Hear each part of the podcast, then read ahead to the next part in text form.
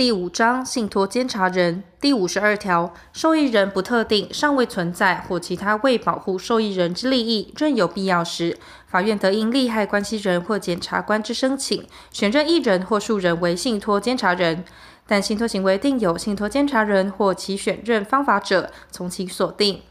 信托监察人得以自己名义为受益人为有关信托之诉讼上或诉讼外之行为，受益人得请求信托监察人为前项之行为。第五十三条，未成年人、受监护或辅助宣告之人及破产人，不得为信托监察人。第五十四条，信托监察人执行职务，应以善良管理人之注意为之。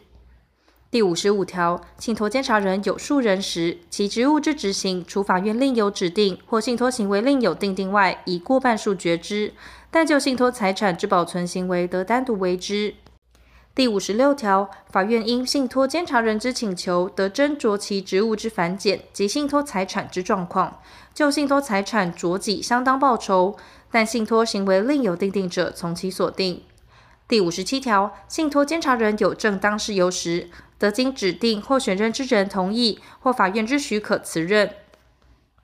第五十八条，信托监察人怠于执行其职务或有其他重大事由时，指定或选任之人得解任之，法院亦得因利害关系人或检察官之申请将其解任。第五十九条，信托监察人辞任或解任时，除信托行为另有订定外，指定或选任之人得选任新信托监察人，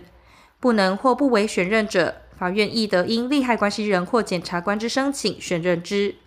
信托监察人拒绝或不能接任时，准用前项规定。